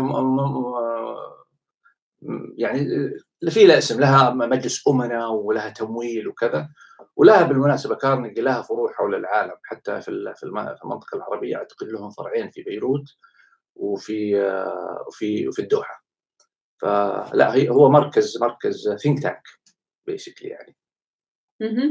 في سؤال يقول إنه آه، حملة الطائرات ايزنهاور تعبر السويس إلى الخليج تعليقكم. عادي دائما أصلا يعني ال- ال- السفن هي أنا ما أدري إذا في شيء في شيء خاص لكن هي أصلا سداح مداح يعني. منطقة في سفن تجي وطيارات تروح وتجي يعني ما هو شيء جديد يعني. آه، في سفن دائم موجودة. ما قريت أي شيء يتكلم عن مثلا استعدادات معينة مثلا قاعد تتكلم حتى لو هي اتجهت. لكن أنا أحيانا هذه الأخبار آه، أفهم كيف تقرأ. زي اليوم حطيت صورة لاداره بايدن. مجتمع يعني مصورين صورة جماعية مم. كل الوزراء مم. والقيادات و وش اسمه هي أول صورة جماعية فبايدن جالس وحط رجوله كذا okay وجنبه آه، اسمها هذه آه،. هاريس آه. هاريس okay وجالس بنفس امتداد الكرسي بس مقدم رجولها كذا. تشوف التعليقات اللي عندي. وش هذه النائبة متقدمه عليه يعني على أساس إنه هي اللي متقدمة عليه هذا معناته إنه هي اللي تحدد مش عارف تفسيرات طلعت من فقط لأن هي مقدمة رجولها على فكرة أنت شفت التصريح حقه إنه بيقول إنه حيترك لها المنصب؟ لا ما شفت ركزوا تبرير لما ش- ما مشيت عليك أمس. ما مشيت لا ياخذوها مني الناس بعدين. إيه. ابي مشيت عليك أنا لا و- بعدين تشوف التسجيل شوف وشك طيب معلش عن المقاطعة. طيب آه، رفع الضريبه اثره على الداخل الأمريكي. كيف تؤثر على الطبقة المتوسطة؟ ماذا يتوقع يتوقع من المصرفيين في هذا القرار؟ رفع ال- ال- ضريبة. أثروا على الداخل أنا ما في شيء. الضرايب لا الضرايب اللي يتكلم عنها آه وهذا واحد من المواضيع أظن اللي برضو صارت هذا الأسبوع اللي هو إنه بايدن أعلن آه إنه فيه آه آه حزبة استثمار في آه البنى التحتية الأمريكية قيمتها 2 تريليون خلال الثمان سنوات الجاية. مرتبطة باسمها اسمها خطة الوظائف. وفكرتها إنه يعني تصليح شوارع 50 ألف كيلو من الشوارع مباني بنى تحتية مش عارف إيش. وطريقة تمويل ال 2 تريليون هذه حتكون طبعا ما أكثر من طريقة من فين حيجيب الفلوس هذه من رفع الضرائب على الشركات الكبيرة وعلى أصحاب الدخل المتوسط الأعلى. يعني اللي هم يعتبرون الأغنياء اللي هم دخولهم آه، السنوية كهاوس هولد كبيت فوق ال 400 ألف دولار. 400 ألف دولار نتكلم عن تقريبا مليون ونص أو أكثر مليون ونص ريال اللي سنويا يجني هذا المبلغ البيت حترتفع عليه آه، النسبة. ولكن النسبة لن تعود للنسبة اللي كانت أيام آه، أوباما. لأنه أوباما أيام أوباما آه، لما جاء ترامب نزلها على الأغنياء. عشان كذا دائما اتهامات نعم. على أوباما إنه هو كان يساعد الأغنياء. فنزلها. الآن بايدن قال حنرجع نرفعها. أوباما كان يساعد الاغنياء؟ لا sorry ترامب. ترامب. ترامب اللي كان يساعد فلما رجع الآن قال حنرجع نرفعها ثاني مرة لكن ما حترتفع بنفس المقدار اللي كانت أول. وهذا الشيء آه، حيكون زي ما قلنا على الشركات الكبيرة. يعني هو كان يتكلم على إنه أمازون مثلا. ما تدفع ضرائب. يعني تجني مئات هذه مشكلة ساندرز مرة معصب من امازون على موضوع طبعا امازون غير حتى أعتقد حتى مايكروسوفت وابل وكل الشركات الكبيرة هذه ما تدفع ضرائب. فيعني نعم ف وكان الكلام على إنه تقريبا خلال خلال الثمان سنوات الجاية آه، دخل الضرائب من هذه الجماعة حتمول أظن جزء كبير منها ولكن تأثيرها على المواطن الأمريكي آه، ما حيكون في تأثير على المواطن العادي. فالرفع إذا كنت بتسأل عن رفع الضرائب هو يؤثر على الأغنياء مش على الطبقة المتوسطة زي ما يعني سألت هو كان بيسأل عن الطبقة المتوسطة. إيه، لا لأن المتوسطة هي على الطبقة المتوسطة بس الطبقة المتوسطة الأعلى. العاليه هي. yeah. فهي يعني تميل للأغنياء مش الطبقة المتوسطة اللي هم على الحد الذي أقرب على أقل أي واحد أقل يعني أي واحد يسوي مثلا مليون ونص في السنة يعتبر طبقه متوسطه مليون و600 ألف. اي أقل, أقل أقل من 400 ألف دولار في أمريكا آه، سنوي هاوس هولد يعتبر طبقة وسطى. طيب. هذول فوق ال 400000 يعني 400 وطالع. هذه طبقة وسطى مت... حتى في الضرائب ترى okay عشان انت قلت مليون من المليون بالريال بالريال بتكلم. بقول جبت مثال للريال. okay. شو دخل الريال؟ ما ادري بس ضيعتني. أنا أنا أحسبها كذا دائما بالريال. ضيعتني. واجد الفلوس ولا ما واجد الفلوس. المبالغ المرصوده للبنية التحتية الأمريكية كيف ينظر آه ينظر لها الرأسماليين ورجال وول ستريت؟ المبالغ المرصوده للبنية التحتية. يعني آه، ينظروا لها الاغنياء فيهم نرجع نقول يعني بوجهين، اولا إنه حيزود عليهم دفع الضرائب ولكنه في نفس الوقت قد ينظر له على إنها هذه ستنعش الاقتصاد م. وبالتالي الشركات اللي هم يشتغلون فيها بتتحرك أكثر وبتنتج أكثر وبالتالي أرباحها تكون أعلى. فيعني هي يعني يعني ربما في النهاية تنتهي إنه آه، هوامش ربحهم نفسها تزود شوية تنقص شوي لكن يعني هو المستفيد الأساسي هو إنه الانتعاش الاقتصادي بالكامل حيصير. هل أمريكا دعمت تحول دول أمريكا الجنوبية للديمقراطية في السبعينات والثمانينات مثل آه، ما يرى سامويل آه، هانتينغتون؟ لازم لازم انطقه أم أنها دعمت العسكريين والدكتاتوريات مثل ما يقول الكثير خوفا من تحولها. آه شوف هذه النقطة يؤكد الكلام، كان مثلا بينوتشي في تشيلي م. هذا كان مدعوم من من الأمريكان على بعض وهو كان دكتاتور. وجاب انقلاب. وقتل الناس في في الملاعب. فنرجع نقول المبادئ عند الأمريكان هي وسيلة تستخدم حسب المصلحة العليا لأمريكا. فتقدم عندما يعني تخدم وتؤخر وتس يعني تستثنى أو تستبعد عندما لا يكون لها أي قيمة بس أنا يعني ياسر بس مجرد نقطتي إنه أستصعب إني أحكم على بلد وأقول الأمريكان والسياسة الأمريكية وهي يعني عمرها مو حق 30 سنة ولا 40 سنة.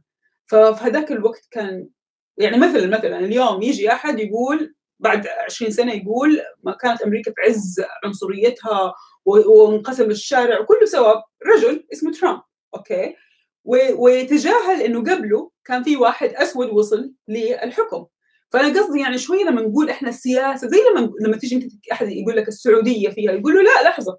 السعودية مرت بمراحل كثير السعودية كان فيها أكثر من شخص السعودية كان فيها أكثر من وجهة نظر ف لا أنا أنا أنا أنا فاهم عليك إنه يختلفون. عشان كذا أنا أقول لك هي تختلف آه، صعودا وهبوطا حسب المصلحة. لكن ما ما يجي رئيس أمريكا ولا ولا إدارة أمريكية تيجي تقول أوه لا إحنا لازم نكون دولة نطبق الأخلاق على الناس. ما هو ما هو هذا هذا مع كل احترامي يا ميسا في السياسة ما في أخلاق. ما في ما في ما, ما, ما في. يعني أحط يدي بيد الشيطان إذا هو حيخدمني. هذا لا يعني انه هم بالضرورة كلهم غير أخلاقيين. لكن السياسة العام وعلى فكرة ميسا هذا الكلام لا ينطبق على أمريكا. هذا ينطبق على كل سياسة وكل دولة. نعم. okay؟ الا اللي يقول سويسرا okay سويسرا ما لها ما لها في السياسة. سويسرا ما لها في السياسة. أقول لك ممكن يدورون الناس عندهم لكن ما في ما في سياسة في العالم سياسة أخلاقية بالمطلق. أنا لا أؤمن بهذا المبدأ اطلاقا. لماذا الجنرالات والضباط الأمريكيين لهم نصيب الأسد من مراكز القوى السياسية؟ ما أدري والله يعني وش تقصد في مراكز القوى يعني أمريكا دفعت تريليونات آخر سنة إلى الآن كيف ينظرون لها في الداخل الأمريكي؟ ومدى تأثير آه، تاثيره البعيد على أمريكا؟ شوف آه، داخليا الآن آه، معدل الرضا عن عن بايدن في معدلات جيدة يعني في في أو... في أظن في ثلاثة واربعه آخر آخر معدل كان أظن 54 شفته من أسبوع يمكن إنه اسوشيتد بريس قايلة 73% من الأمريكيين يؤيدون طريقة التعامل مع كوفيد. مع كوفيد تحديدا yeah. ونسبة الجمهوريين منها 50%, 50%. فبشكل عام اليوم أعتقد ولكن في نفس الوقت يا ميسا في في في في برضه استطلاع تكلم على إنه ثلاثة من كل خمسة جمهوريين يعتقدون إنه الانتخابات تم سرقتها. okay؟ فهذا ثلاثة من كل خمسة جمهوريين مغسولة دماغهم. okay؟ يعني هذا رأيهم. نعم. ف حاليا بايدن في الداخل آه، ما ما قام به خلال ال 70 يوم اللي فاتت آه، إلى حد كبير داخليا آه، يلقى يلقى قبول جيد. وواحدة من الأسباب مثلا يعني إنه مثلا الشيكات حقت الدعم اللي الحزمة اللي تكلموا فيها قبل قبل أسبوعين اوريدي وصلت للناس يعني. يعني أي أحد يدفع ضرائب. بمبلغ أكبر من ال... نعم ومبلغ أكبر أكبر من المبلغ اللي جاء أيام أيام ترامب. فطبعا هذا ما هو ما هو مؤشر لكنه لأنه بايدن استهدف في البداية. فاكرين لو ترجعون لل يعني أنا أنا كتبت قبل بداية السنة وتكلمنا في بثنا أكثر من مرة كنت أقول الأولوية عند بايدن هي الداخل. كل كل الضجيج اللي نسمعه الآن عن إيران عن الصين عن مش عارف مين هذا كله side يعني debate آه okay؟ عشان كذا ما في فعلا نقول ما في سياسة واضحة بالنسبة لأنه ما أولوية عندهم. مم. الصين هي الدولية أولوية لأن تركيزهم كان كله على الداخل. الشرق الأوسط أعتبره جميعا دولة واحدة وكل إقليم له حكم ذاتي إلى وقت معين ثم يتم قلب الطاولة على الجميع. تتفق؟ مين يقول كذا؟ شخص بيعلق. تعليق لأحد المتابعين بيقول الشرق الأوسط يعتبره هو. آه هو يعتبره أيوه. هو قايل أعتبره. أعتبره أيوه. إنه جميع يعني كل الشرق الأوسط هو دولة واحدة وكل آه إقليم له حكم ذاتي إلى وقت معين ثم يتم لا ما ما ما أعتقد إنها كنا دولة واحدة. بالعكس آه يعني كل دولة الآن تحفر للدولة الثانية. وسعيد مرة شكرا جزيلا إنك أنت بتذكرهم بال likeات وريحتنا هذا البث ما, ما نقول لهم. بس نقول لهم. بس نقول لهم. نتحالف مع سعيد في أحد في أحد المرة اللي فاتت كان بيقول إنك أنت تكون جدا سعيد لما تقول للناس آه like إيه. فقال لي بالله قولي له بس إيه. ذكريه غريان شو. بالله يا الله. اي لأني دائما بالله يا حط لك طيب إيش سر ميل الأوروبيين لإيران؟ أنت أول أول ذكرت النقطه وأنا كنت راح أوقفك عندها. إنه لما بتقول إنه ممكن جهود أوروبية داخله على أمريكا، إيش سر ميلهم لإيران على الرغم من كونهم مناصرين لحقوق الانسان والديمقراطية؟ آه ما له علاقة، إيران آه بعد 40 سنة 45 سنة من المقاطعة الأمريكية، الدول الوحيدة اللي تمكنت من إنها تسترزق وتستفيد اقتصاديا من إيران كانت دول أوروبا. م. يعني أنا أذكر رحت رحت إيران آه، وترى فكرة سبب قلت الموضوع هذا أيوه. عشان تعرف يعني أحيانا في السياق. غير. فكنت أشوف أنا مثلا هناك مثلا سيارة البيجو مثلا صناعة في البيجو سيارة فرنسية معروف لكن صناعة آه، صنع في إيران سيارة جديدة وشكلها زين وكل شيء.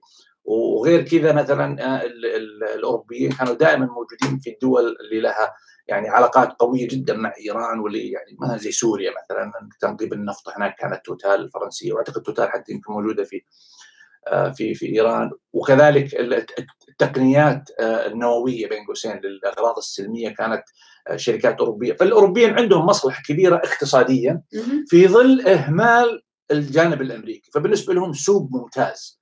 إيران ومحيط إيران يعني.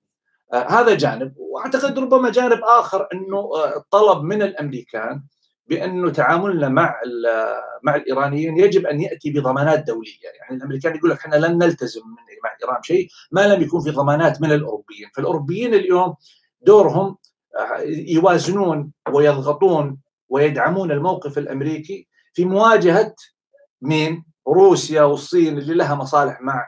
سو هي أعتقد لعبة يعني كراسي. آه، ويخدمون بعض لكن الاوروبيين نعم لهم مصلحة أتصور بشكل رئيسي مصلحة اقتصادية. وبالنسبة للسعودية سؤال يقول هل تغير خارطة تحالفات السعودية الفترة الأخيرة له علاقة برئاسه بايدن بشكل مباشر؟ أتصور أتصور نعم يعني ربما البعض ما يحب هذا الكلام لكن ما يمكن أن نشوف إنه القرارات تتغير يعني كذا بشفت سريع سريع يعني إلا في سياق ما يحدث في في في الإدارة الأمريكية وتغير الإدارة الأمريكية وصار في هذا الشفت. وهذا يعني جزء من عملية لعب السياسة الدولية. يعني أنت ما يمكن أنك تستمر أو إذا استمريت بنفس المنهج شفناها مثلا مع الإيرانيين مثلا أو غيرهم. يعني دائما من ما يجي من البيت الأبيض دائما عندهم فكرة التوغل والتمدد واللعب بالجماعات. فيعني ما يتأثرون لأنه ما على الأقل الايرانيين يعتقدون إنه عندهم الصين وروسيا ما يحتاجون أمريكا، لكن الدول الأخرى لا، الدول الأخرى يعني ضروري إنها تكون شوية دبلوماسية في توافقاتها لأن هي جزء من المعسكر المعسكر الأمريكي. فنعم كثير من التصريحات وكثير من المواقف وكثير من التحالفات حتى من الأطراف الأخرى، يعني الأتراك مثلا اليوم يتقاربون مع الدول اللي كان بينهم تاتش بين قوسين كانت السعودية أو تركيا أو أو, أو السعودية أو مصر. لهذه الاعتبارات لأنه برضو تركيا اليوم ليست من ليست مدعومة من بايدن. فيعني وهذه بالمناسبة هذه واحدة من الأمور اللي ربما أنا قد كمان قلتها وكتبتها إنه كانت من ضمن أهداف ترامب في التغييرات الأخيرة اللي سواها في سياسته في المنطقة قبل ما يمسك بايدن. فهو كأنه مهد الطريق لتقارب اللي هو بالنسبة لهم كانوا أصدقاء لكن هم كانوا خصوم.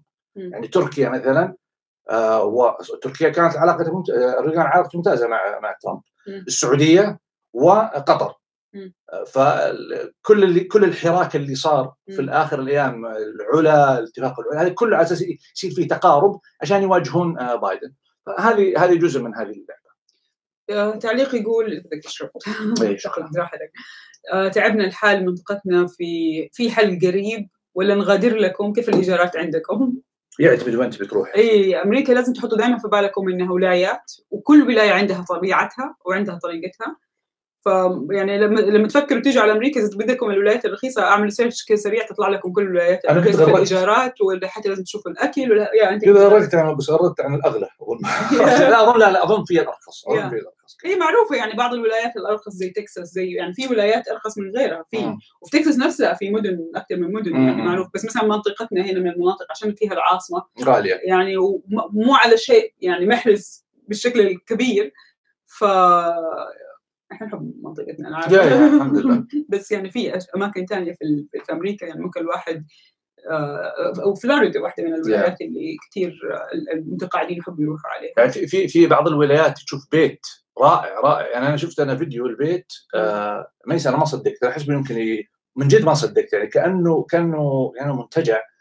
أظن كانوا كاتبين آه بحدود يمكن 400 350 400 ألف شيء ها دولار شراء. يعني نتكلم عن مليون ونص. Yeah. يعني في في في منطقتنا هنا هذا المبلغ يجيب بيت عادي. بيت جميل لا عادي. بس هذاك لا هذاك يعني بتتكلم كأنك رايح Four Seasons تعرفوا في أمريكا تفرق كثير حكاية البيوت اسعارها على المدارس. صح. يعني المناطق اللي يكون فيها مدارس كويسة مدارس مؤهلة من أفضل المدارس في المنطقة فالناس كلها تروح عليها لأنه المدارس الحكومية أنتم عارفين لما تكونوا من سكان الحي تروح تلتحقوا فيها ما تقدر تلتحق فيها إلا إذا كنت من سكان الحي. فهنا الناس تعتمد كثير على التعليم الحكومي بالنسبة له هو الأفضل. والتعليم كمان الواحد ممكن يقول ليش؟ لأنه التعليم هنا هو اللي يضمن مستقبل. الأبناء في أي طبقة يصيرون وهذه مشكلة الأفريكان امريكان إنه يقول لك المدارس في مناطقنا دون المستوى. ونرجع نقول المدارس هنا ترى كل ولاية كل مقاطعه لها إدارتها فلها تمويلها من من ضرائبها فما زي مثلا دولنا مثلا إنه يعني في المدارس الخاصة في المدارس الحكومية، المدارس الحكومية تلقاها كلها بنفس الأسلوب، لا هنا ما يختلف الوضع. طيب وفي آه آه تعليقين أو سؤالين بخصوص السعودية، الفرق يقول بين اعتقال الأمراء والبقية إنه هذه آه أولى أو أول مرة أمريكا تعترف بإنه أمراء زي أحمد ومحمد بن نايف تعرضوا للاعتقال، السعودية لم تعلن وكان الأمر محل نقاش وغير مؤكد، لذلك وروده في التقرير هل له تأثير كبير؟ شوف التقرير على حد ما أذكر هو يتكلم عن آه، مصادر يقول لك إنه مصادر تؤكد هذا الشيء. فهم ينقلون من مصادر فهم ما يؤكدون. وقد أكون خاطئ لكن من خلال ما أتذكر من اللي قريته إنه يقول لك اللجنة الفلانية قالت كذا المنظمة الفلانية ذكرت كذا. تأكد لدينا من مصادر متعددة أن قالت كذا. فهم دائما يعتمدون في مسألة وهذا كمان جزء من التلاعب أحيانا قد يكون بالألفاظ. هم أكيد عارفين هل الموضوع صح يعني حقيقي ولا مو بحقيقي. بس ال reference يعني استنادها على إيش؟ آه هذا شيء يعني يعني سؤال آخر يقول هل هناك أي تفاهم سري بين حكومة بايدن وحكومة السعودية بعد نشر التقرير التقرير حق ال CIA حق خاشقجي؟ أكيد في تفاهمات. يعني ما يعني ما يبغى لها الضجة اللي صارت وقت النشر وقبل النشر واتصال بايدن بالملك سلمان في لكن إيش اللي توصلوا للاتفاق أو إيش طبيعة العلاقة اللي تم التوافق عليها في هذه الفترة أو كذا أعتقد لا زال يعني كلها في سياق التكهنات يعني ما نقدر نقول بالضبط إنهم قرروا كذا خصوصا لو حطيناها في سياق ما قلنا قبل كذا إنه لا زالوا هم في مرحلة إعادة النظر. يعني نقدر نتكهن بس أنا أعتقد إنه الموضوع هذا حساس لدرجة إنه صعب إنك أنت تطلق يعني أحكام بالعموم من غير ما يكون عندك مستند. هل توافقني يقول لك آه، إنه في برود في العلاقة بين السعودية والإمارات ما هو مستقبل العلاقة في رأيك؟ وهل قطر بدات تزاحمها في الفترة الأخيرة؟ يعني البرود أنا نعم أتفق إنه في في برود وإن كانت هناك دائما في محاولات إعلامية للرد على هذا الأمر بأنه ما في برود آه وحقيقة أنا ما آخذ التصريحات الإعلامية آه والمواقف التويترية على أنها تعني أي شيء. أنا علي أشوف الحراك والمواقف السياسية على الأرض هي اللي يحكم عليها. بالنسبة لقطر نعم قطر يعني الآن حاطة يعني رجل على رجل وشايفة إنه من من يعني اتفقوا عليها بينهم يعني جفاء وبالتالي آه، قطر ستلعب سياسة زيها زي أي دولة أخرى وربما تصطاد في المية العكرة ونشوف إحنا حتى على مستوى التغطيات في هناك يعني محاولة آه، دؤوبة من من من الإعلام القطري المحسوب على قطر بتخفيف اللهجة على السعودية ولكنها لا زالت مستمرة بوتيرة يعني آه، يعني ما أقول لك بذات القوة ولكن لا زال في هناك ضرب من تحت الحزام ومن فوق الحزام على الإمارات وكأنه كانوا القطريين يعني حقيقة ما يهمهم. لأنه أنا أعتقد الشرخ آه، اللي صار في الخليج وأتمنى أنه لا يعني لا تأخذون المساله هذه شخصية لكن التاريخ يقول لنا بالضبط خلفيات هذا الخلاف يعني الخلاف هو خلاف اماراتي قطري ما هو خلاف سعودي، السعودية ما عندها مشكلة مع قطر وإن كان عندها مشكلة مع الجزيرة ومع الحمدين بين قوسين كل هذا الكلام، لكن على مستوى المواقف التاريخية بين السعودية وقطر ما, ما كان عندها، لكن بين السعودية حتى في عز لما صارت مواقف تاريخية ما صارت بهذا الحجم بالضبط بالضبط. فما ما في ما في حاله احتقان داخلي، لكن بين الإمارات وقطر أعتقد إن التاريخ كتب التاريخ تقول لنا تماما وكذلك الاتجاه بين يعني دولة تدعم الاتجاه الاسلامي السياسي بطريقة أو بأخرى ودولة تعادي وتحارب أي يعني إسلام سياسي سلاش عمل إسلامي خيري. وهذا قرارات أنا أنا وجهة نظري أقول هذه قرارات استراتيجية تخص الدول أنا يعني ما أحكم عليها اخلاقيا إنه هذا الصح ولا هذا الصح. لكن الشرخ بينهم واضح و... و... ولما أنا قلت وبعض الناس يعني ضحك وقال إنه أنا قلت ان السعودية هي الجائزة الكبرى. آه آه نعم السعودية هي الجائزة الكبرى لأنه أي من هاتين الدولتين لا قيمة لهما يعني من ناحية آه آه, قدرتهم على تنفيذ استراتيجياتهم أو جزء من أهدافهم في اللعب في المنطقة أو في التاثير بمعزل عن السعودية، فالسعودية هي المكمل. ولكن السعودية بقيت في السنوات الأخيرة إما تخدم مصلحة آه، استراتيجية عامة لهذه الدولة أو هذه الدولة مع وجود يعني أهداف لها واضحة يعني عداء إيران وكذا هذه الأمور واضحة. في نقطة كمان ياسر لما نتكلم عن البرود الاماراتي السعودي وهل هو برود ولا هو يعني بداية آه، يعني آه، هزة أو إيه. خلاف في يعني خلال السنتين الأخيرة في بعض الأشخاص اللي اعتقلوا كان من تهمهم إنهم هم تعرضوا لشخصيات أو لمواضيع اماراتيه نعم. عامة خلينا نقول. واليوم إحنا نشوف بعض الحسابات السعودية الموثقة الرسمية اللي ما اللي ما عندنا خلاف إنهم هم بي يعني مقربين أو بي دائما يتكلموا بايجابيا عن الوضع الحالي في السعودية. اليوم شفنا لهم تغريدات بينتقدوا الإمارات وبعضهم بيتمسخر في مواضيع إماراتية. مش أنا معه ولا ضد أنا بس بقول لما نجي نحللها نلاقي إنه في ناس أتعاقبوا لأنهم قربوا ناحية تعليق صغير على الإمارات وفي ناس الآن قاعدة تتكلم براحتها عن الإمارات وما صار شيء. فهذا يدل بأنه نعم العلاقة ما هي طبيعية ابدا. شئنا ام أبينا قالت الدول أو ما قالت هذا الواقع اللي إحنا كلنا شايفينه. مو مو مو شرط إنه كل خلاف يتطور بالضرورة يصير زي الخلاف اللي صار مع قطر. ولكن آه يعني وبالمناسبة ترى الخلاف السعودية والإمارات أرجع أقول لك ما هو ما هو أمر جديد. يعني حتى في الماضي في ال في ال يعني قبل عشر سنوات كان هناك خلاف وخلينا نقول اختلاف لأنه كل دولة لها مصالحها ولها أهدافها. ولكن آه عشان كذا نشوف مثلا إنه في مجلس التعاون الخليجي المجلس على أرض الواقع باستثناء إنك تسافر أنت الآن بالبطاقة بدل ما تسافر أنت يعني آه بالجواز يعني ما ما له إنجازات وربما الإنجاز الوحيد اللي قامت فيه منظومة مجلس التعاون هو التعاون الأمني اللي هو تعاون الحكومات وزارات الداخلية على على الناس يعني على ضبط الحالة الأمنية، نعم هناك في إنجاز لكن على المستوى الاقتصادي على المستوى يعني على جميع المستويات نقدر نقول إنه لم تحقق هذيك الطموحات اللي اللي أنا أتوقعها لسبب بسيط لأنه كل دولة لها أهدافها ولها رؤاها الاقتصادية. وأنا يمكن أنهي بالجزئية هذه إنه أنا سبق وعملت في في في مؤسسة تابعه لمجلس التعاون يعني منظومة تابعة لمجلس التعاون معنيه بالصناعة وكذا وأنا كنت أحضر الاجتماعات وكنت أشوف إنه يعني كانت تصويت الدول وحضرت اجتماعات مجلس التعاون حق الدول الصناعة تشوف إنه وقتها كان العلاقة سيئة مثلا أيام مثلا مع البحرين مثلا كان في مشاكل كذا الوزير لأنه من طائفة معينة كان يستقعد للسعودية مثلا. يعني أقول لك هذا شوف عيوني ما حد قال لي. سو أنت تتكلم على على سياسات دول مجلس تعاون وتعاون مش عارف إيش. في النهاية يعني المواقف تؤخذ على مزاجية أو حتى على مصالح دولة على حساب دولة. على فكرة قصه الخريطة اللي صارت على الإمارات والسعوديه لو تتذكرها المشكلة وال... اللي صارت معي؟ لا الخريطة. إيه لو صارت معي أنا خريطة مشكلة خاصة برضو بالخريطة. في يوم من الأيام كنت أشتغل في احد الصحف آآ آآ المعروفة. آآ نقولها طيب خلاص إيوه.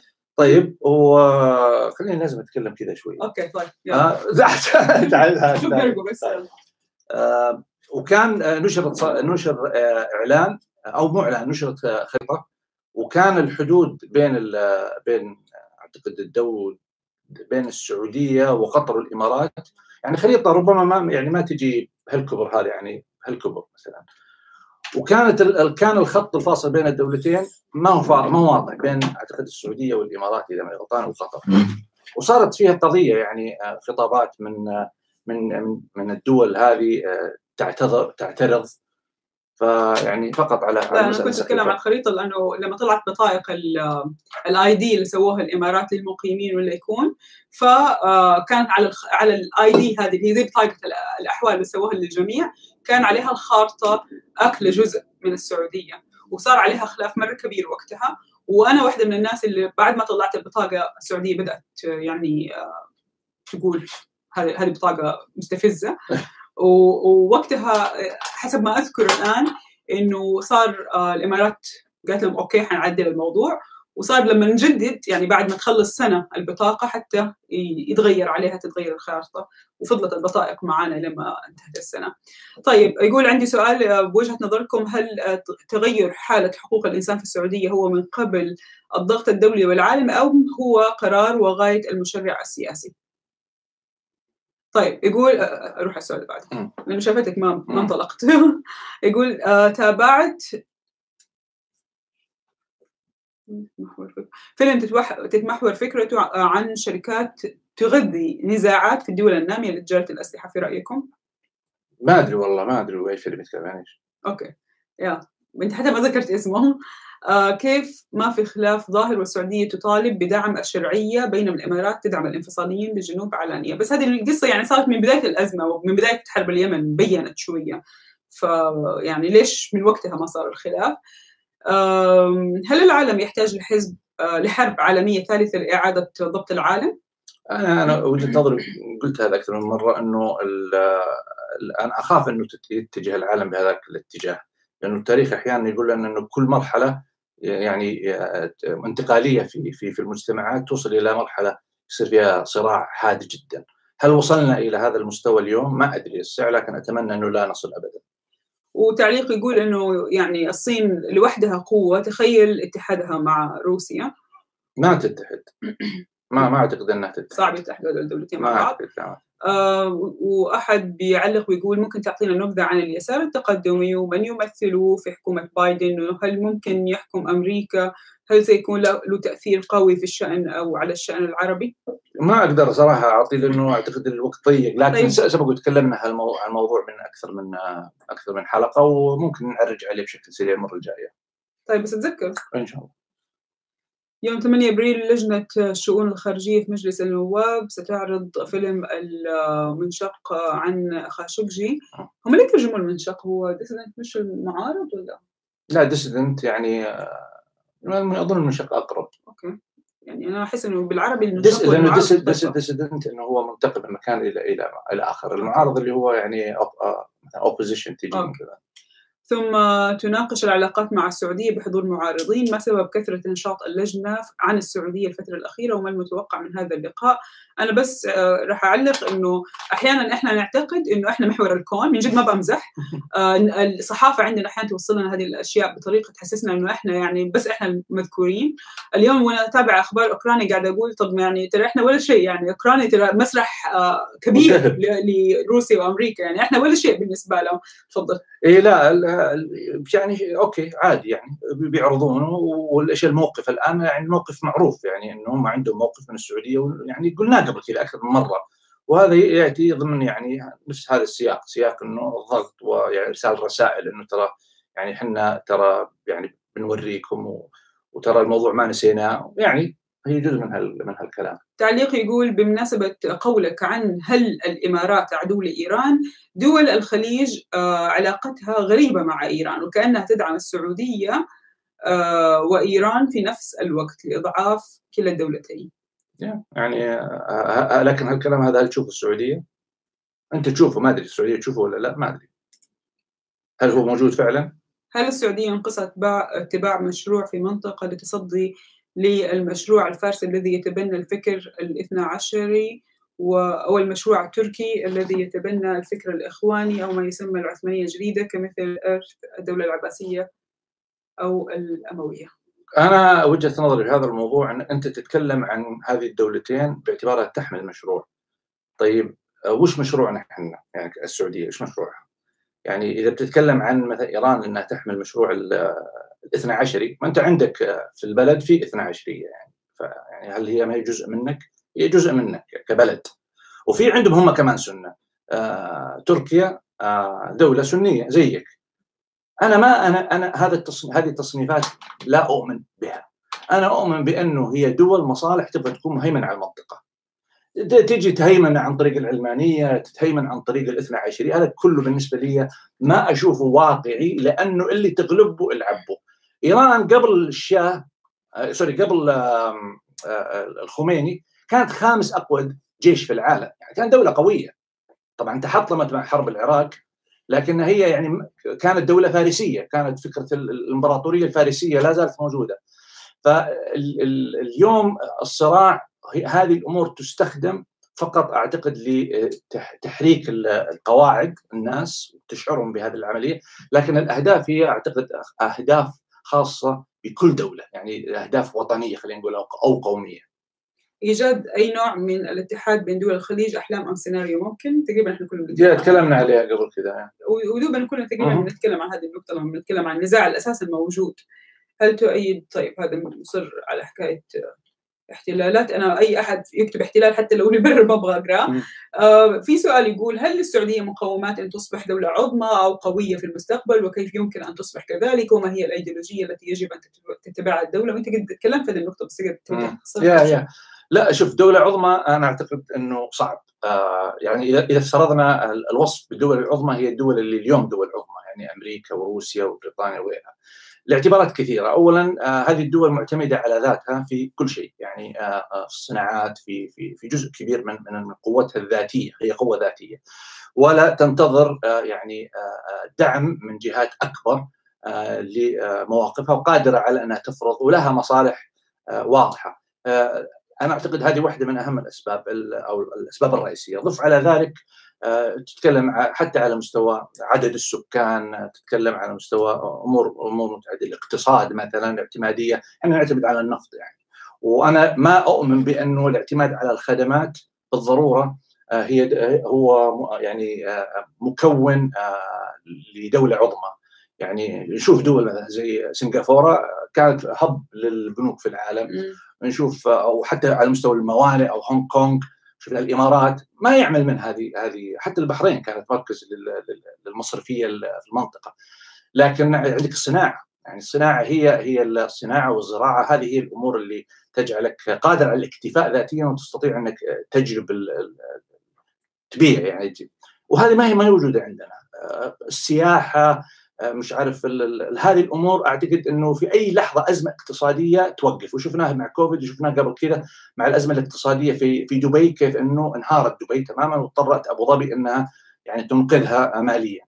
ف لكي تصبح دولة عظمى هذا باستثناء الجيش يعني. حتى الجيش لما تشتري أسلحتك من برا لا يمكن أن تصبح دولة عظمى. لازم تكون أنت مصنع من من الصاروخ النووي إلى إلى إلى الطيارة وإلى إلى الرصاصة. ف يعني هذه هذه هذه الأوصاف أنا أعتقد أنها تستخدم فقط كذا يعني للشعور الداخلي لكن على أرض الواقع بعيدة جدا عن عن التحقق. في الأخ ياسر يقول إنه تكلموا عن العراق لأنه دائما العراق مختفي في الأخبار الشحيحة في التغطية الإعلامية وأنا مستغرب صراحة هذا التعليق لأنه لما كنت في الأخبار في أي قناة اشتغلتها كان العراق من أهم الملفات العراق سوريا يعني يعني أحيانا تفكر إنه طيب بس شوية أعطوا حجم للجزائر أعطوا حجم للسودان يعني بالكاد في دول فعلا فعلا مهمشه في اعلانها للأسف ولكن إن شاء الله في يوم من الأيام نحاول نتطرق للملف العراقي مع أمريكا خاصة وفي في سؤال يقول تقرير خارجية حول حقوق الإنسان موجه للداخل أم للخارج؟ الاثنين أنا في رأيي بس أنا أعتقد للخارج أكثر. آه وفي تعليق قال ردا على سر ميل الأوروبيين لإيران، الأوروبيين دائما آه كانوا يشعروا بقربهم من إيران لكونهم عرق آري مثلهم وهذا يتضح من خلال نظرة الفلاسفة الأوروبيين مثل نيتشه نيتشه وهيجل روس. بس أنا يعني أعرف أعرف الرأي هذا بس ما أعتقد السياسيين يعني أنت بتتكلم عن دول يعني تقدمت وأصبحت دول هذه المسائل يعني يمكن ما تحركهم سياسيا يعني. يعني نعم الإيرانيين اريين بس الإيراني اليوم في عاداته وتقاليده أقرب إلى السعودي وللإماراتي لأنه مسلم في النهاية أقرب من من يعني النرويجي مثلا ولا الألماني فما أعتقد إنه هذه النزعة الخاصة بالعرق تحرك وتكون عامل حقيقي في التأثير على السياسة، أنا هذه وجهة نظري. أوكي. في أحد بيقول نبغى بث عن الاتفاق النووي فقط وأعتقد يستحق الموضوع. يوم الاثنين؟ يستحق. أعتقد يوم من الأيام لازم إن شاء الله نعمل فقط عن الموضوع. وسؤال يقول هل سيكون في مستقبل الحزب الجمهوري من يكون مثل جون بولتون مستشار ترامب سابقا؟ ومن كان مع بوش الإبن الذي دعموا حرب العراق ما يسمى بمجددين الحزب الجمهوري؟ يعني اللي كانوا مع الحزب الجمهوري وقتها كانوا رامسفيلد كانوا أشكروف كانوا هل سيكون في مستقبل؟ الجون بولتون؟ هل سيكون في مستقبل الحزب الجمهوري من يكون مثل جون اي موجودين. نعم نعم. بس أنت تتكلم عن اللي يسمونهم الصقور. دائما في في صقور داخل داخل الحزب الجمهوري واليوم في صقور يعني يعني مش بالضرورة الصقور بالمنهج الصهي يسمونه اللي هم الصهاينه الجدد وقتها. الآن الصقور موجودين اللي هم أتباع ترامب أو الشعبوية. فمختلفين عن هذولاك لكنهم يعني يحملون نفس نفس الأفكار يعني اللي فيها آه، الشراسة. في مع إنهم مختلفين عكسهم. هذولاك يبغون امبرياليه يحكمون العالم وهذولاك يبغون ينعزلون. آه، الحركة الأجنحة والأطياف داخل الأحزاب تتقلب. ولكن لا لا تموت. يعني الصقور اللي زي جماعة بوش لا زالوا موجودين. وتعليق يقول إنه يختلف معك. آه ربما كان صحيح تغاضي أمريكا عن الأخلاق وقت صراعها مع المعسكر الشيوعي لكن الآن اختلف الأمر من وجهة نظره. يقول هم مؤمنين تماما إنه عليهم تصدير الأخلاقيات. امم أوكي شوف أنت هذا هذا رأيك لكنه لما تقول لي هم مؤمنين يجب أن تثبت لي بالشواهد إنهم مؤمنين، يعني كلمة الإيمان أنا كيف كيف أثبت لأحد إنه مؤمن بشيء إلا بأفعاله. وهذا هو المحك، لكن نحترم رأيك يعني. ما هي انعكاسات سحب القوات الأمريكية من السعودية على الأمن القومي السعودي وعلى المنطقة بشكل عام؟ أنا أظن إن جزء منها هذه الرسالة أن تتكلم على إنه آه، يعني الأمريكان يحاولوا يصدرون رسالة إنه آه، السعودية آه، تصرفي يعني لا تعتمدين علينا واجد. وقد يكون كمان موقف لاختبار للسعودية إنه هل السعودية تخطئ بأنها تقرر تاخذ العزة بالإثم زي ما البعض قد يصفها وتتجه نحو الصين وروسيا وبالتالي يعني تكون فعلا أعلنت الانشقاق عن المعسكر الأمريكي وبالتالي يصبح للأمريكان الحق من وجهة نظرهم لمصالحهم بأنهم يعملون أعمال ما أقول لك إنه توصل اللي صار مع صدام مثلا إنه لكنه حتصنف السعودية تماما على إنها دولة انشقت عن المعسكر الأمريكي فالرؤية هي الآن دفع السعودية للزاوية آه، لتحقيق هدفين أما أول شيء لاختبار قوتها الحقيقية ان هل هي صامدة أو ستخضع أو آه، تكابر وتتخذ قرار آه، يضرها في مصلحتها وعلاقتها مع. سؤال يقول هل تفضل أمريكا بقاء محمد بن سلمان مع الضغط عليه بإصلاحات ما أو تعديلات على رحيله واستبداله بشخصية أخرى مقربة من المؤسسات الأمريكية التقليدية مثل السي آي إي أعني محمد بن نايف بالتحديد أو بالعكس؟ أنا قناعتي أنه أمريكا ما يهمها من يكون آه، آه، يقود ما دام أنه هذا الشخص الذي يقود يخدم تماما المسار الذي حددته أمريكا لها لهذه الدولة في المنطقة، فما دام السعودية بقيادة الأمير محمد أو غيره آه، تنفذ دورها في الأجندة الأمريكية في المنطقة فهم ليس لهم أي إشكالية معه، أنا هذا وجهة نظري. إيش نظام بثكم في رمضان؟ آه والله سؤال مهم هذا. أكيد ما يعني حنطلع إحنا صايمين لا أعتقد صعبة صعبة. بس في النهاية كمان إحنا فطورنا الساعة 8 في الليل تقريبا 7 ونص فعندهم 4 الفجر. حيكون وقت السحور ف أنتوا علينا قولوا لنا يعني. في ال comments إيش رأيكم؟ متى المفروض نعمله في رمضان؟ it's okay لو سوينا مثلا زي هذا الوقت وقت لأنه هذا الوقت يعني شوي بعيد عن الفطور فممكن الواحد يخلص ويلحق يسوي الفطور. ف لو شايفين إنه نفس الوقت هذا أفضل بس أنا أحس إنه هذا الوقت في السعودية الناس تحب تتفرج آه، مسلسلات وأشياء. ولو قلتوا لنا سووا الساعة واحدة بتوقيت السعودية فهو حيكون قريب من وقت الفطور حقنا. فقولوا لنا أنتم إيش الخيارات أو ناخذ بريك في رمضان. برضه ممكن ها؟ يا يا ممكن. مع إننا احس إنه في رمضان تلتهب وتطلع أخبار. لا إيش نسوي؟ خلينا نسوي آه، شو اسمه البث على شو اسمه البرامج الرمضانية حقت أمريكا. أيوه. المسلسلات الرمضانية يعني حقت أمريكا. عصف ذهني مباشر الآن. أيوه يعني إيش؟ ما أدري نشوف نشوف وقتها. لا يعني إيش الفكرة؟ والله؟ بنكت يعني ما ما اشرب شاي. طيب. آه طيب. والله في أسئلة مره كثير. تفضلي. لا تفضل مين؟ انتهى الوقت. خلاص. ما هي الاتفاقيات الجديدة بين الصين وإيران وما هي بنودها؟ في بعض الأسئلة بصراحة يسألوها يعني شوية مطولة ومرة صعب. شوف الناس إيش بيقولوا. جت بعض الإجابات. أطلع بث آخر سهرتكم آه بعد السحور في السعودية أفضل وقت أوكي. أعتقد هذا ممتاز. يعني بعد فطورنا على طول. يا. يعني أعتقد هذا الشيء جيد. الفجر بتوقيتنا بس لا تأخذوا راحتكم قولوا لياسر قولوا لياسر اختصر. يا كل الناس تقريبا كتبوا لنا إنه بعد السحور. يعني بعد السحور بتوقيتكم يعني حيكون مثلا مثلا الساعة خمسة بتوقيت السعودية. أعتقد خمسة يكون خلص الناس سحور. إيه خمسة يعني عندنا تسعة تسعة يا حيكون ممتاز. لأنه إحنا يأذن عندنا سبعة وشوية. سبعة ونص يا. حيكون ممتاز. طيب شكرا جزيلا. أنا أعتذر إنه أنا ما أخذت كل الأسئلة. بس أنتوا دائما تقولوا لي حتى لا تخليه يختصر خليه ياخذ راحته في الكلام وهو اخذ راحته. فأنا أعتذر يعني إذا كنت في أسئلة مهمة ما أخذتها بس لو تكتبوها في الكومنتس تحت الفيديو كمان ممكن في وسط الأسبوع كذا أنا وياسر نجيب ورقة وقلم وناخذها لأنه الشات بيروح وما بلحق آخذ كل الأشياء اللي كتبتوها. فشكرا جزيلا للمتابعة ونلتقيكم إن شاء الله إن شاء الأسبوع. المقبل. آه على فكرة هو رمضان الأسبوع الجاي ولا اللي بعده؟ آه، أحس إنه لسه الجمعة الجاية حنكون لسه مو ان رمضان. شاء الله. إحنا ترى في في اللالا لاند عايشين هنا. نعرف إنه رمضان قبلها بليله أيوه بالضبط. شكرا للمتابعه إلى اللقاء.